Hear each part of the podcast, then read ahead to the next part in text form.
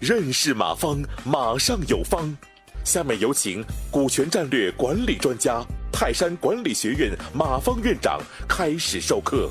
大家好，嗯，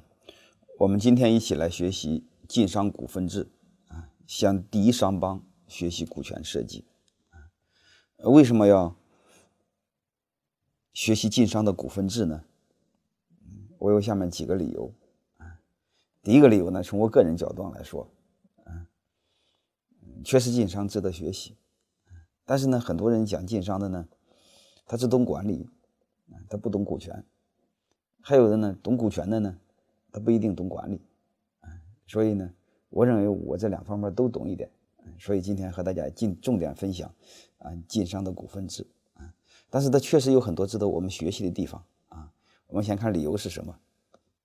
第一个呢，就是晋商的历史最长啊，前前后后五百年。它是真的是天下第一商帮，啊，我不知道大家从这个电视上看过没有啊？那晋商只有一个字来描述晋商，就是富，啊，是真的很富，富可敌国，货通天下，汇通天下。嗯，中国第一家银行是他开设的，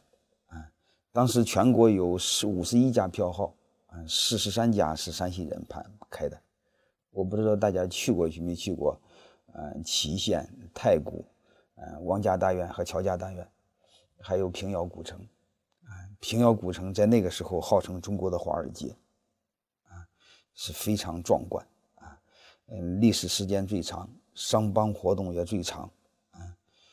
最终实现了货通天下，啊，而且日日平遥，嗯，不但号称华尔中国的华尔街，啊。而且还是现代银行的乡下鼻祖啊，特别是日日升昌，我不知道大家去过看过没有啊？呃，是它基本上具备了现代银行的雏形。还有一个呢，更值得我们学习的是什么呢？晋商基本上是靠个人奋斗，啊，说白了没有官商勾结。这一点你会发现，这个徽商的胡学岩不是，他是官商勾结啊。当官商勾结，嗯。皮之不纯啊，毛将腐也。嗯嗯，这不是我们推崇的一种经营之道。啊，还有一个呢，我们从乔家大院那个乔致庸嗯这个人的身份可以看到，啊，他是不愿意考大学，嗯，愿意回家接班，就说白了，不愿意去当官从政，而愿意经商。嗯，不是学而优则仕，而是学而优则商。我认为这才是真正一个。非常好的，嗯，营商环境，嗯，我认为这才代表一个文明进步的标志，啊，嗯，这值得我们去思考。当然，还有一个呢，就是刚才谈到啊，那票号遍及全国啊，当时我们看乔家大院能可以看到，他做生意可以做到莫斯科，啊，往南可以做到东南亚，嗯，做到印尼，做到菲律宾。啊更主要值得我们学习的是什么呢？就是晋商它有一套完善的制度体系，啊，就一套相当完善的股份制体系啊，管理体系，这个是值得我们学习的，嗯，当然我们学习很多企业，它有的是一个小技巧，那这叫一招，嗯，这个其实嗯没什么可学习的。嗯因为在技术层面上，在网上是系统是体系，啊，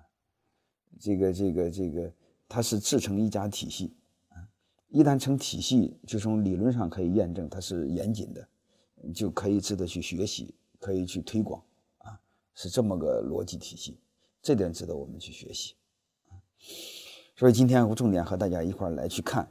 这种晋商完善的股份制体系啊。它本质上和我们现在的，呃，股份制基本一样，啊，甚至还要比我们现在这个还要灵活，嗯，思维还要开拓，嗯，这是值得我们学习的，我们下面看，今天我想给大家分享的内容啊有哪些？第一个就是，嗯，晋商这种股份制的发展，嗯，和它内部的股东的几个分类，啊，我们可以开可以开阔视野。我把晋商的那个过去那个古代的语言翻译成现在的语言，再给大家一块来分析，啊，可能大家更容易理解一些。同时呢，晋商还有优秀的一个层面，就是股权的多元化和两权的分离，啊，这个对我们现代企业的经营，包括家族企业的传承，有一个很好的启发。还有一个，包括我们草根企业如何创业，嗯，如何融资，也是一个很好的启发。再另外，我们重点学习一下晋商当中，呃，为什么成为天下第一商帮？我们大家都知道的，晋商成为第一商帮，主要的特点是它的深谷制，啊，就是因为它的深谷制啊，最最关键的点，让晋商前前后后有五百年的历史。我们看一下今天想学习的大纲，大概有这些啊。当然，我刚才说过，我们学东西最好学习一套理论、一套体系啊，这个能经得起时间的验证啊。你比如一些小技巧了，这个没什么值得验证的。你比如有一些企业这两年做得很好，嗯，没什么值得可以学习的。因为一条狗还能活十十多年的，说一个企业不活个三五十年，基本上没什么值得可以学习的，因为它没法来验证它的理论是最对的。但是晋商前前后后将近五百年，说白了说，它一定足够经得起时间的验证，这也值得我们去学习啊。然后重点呢，我想晋商的呃成功是源于它的深谷制啊。所以今天呢，呃，我借着机会和和大家好好分析一下深谷制的特点，嗯，我们在我们的企业里怎么推行深谷制，嗯，深谷制的优点有哪些，缺点有哪些，我们怎么规避它的缺点，嗯，用好它的优点。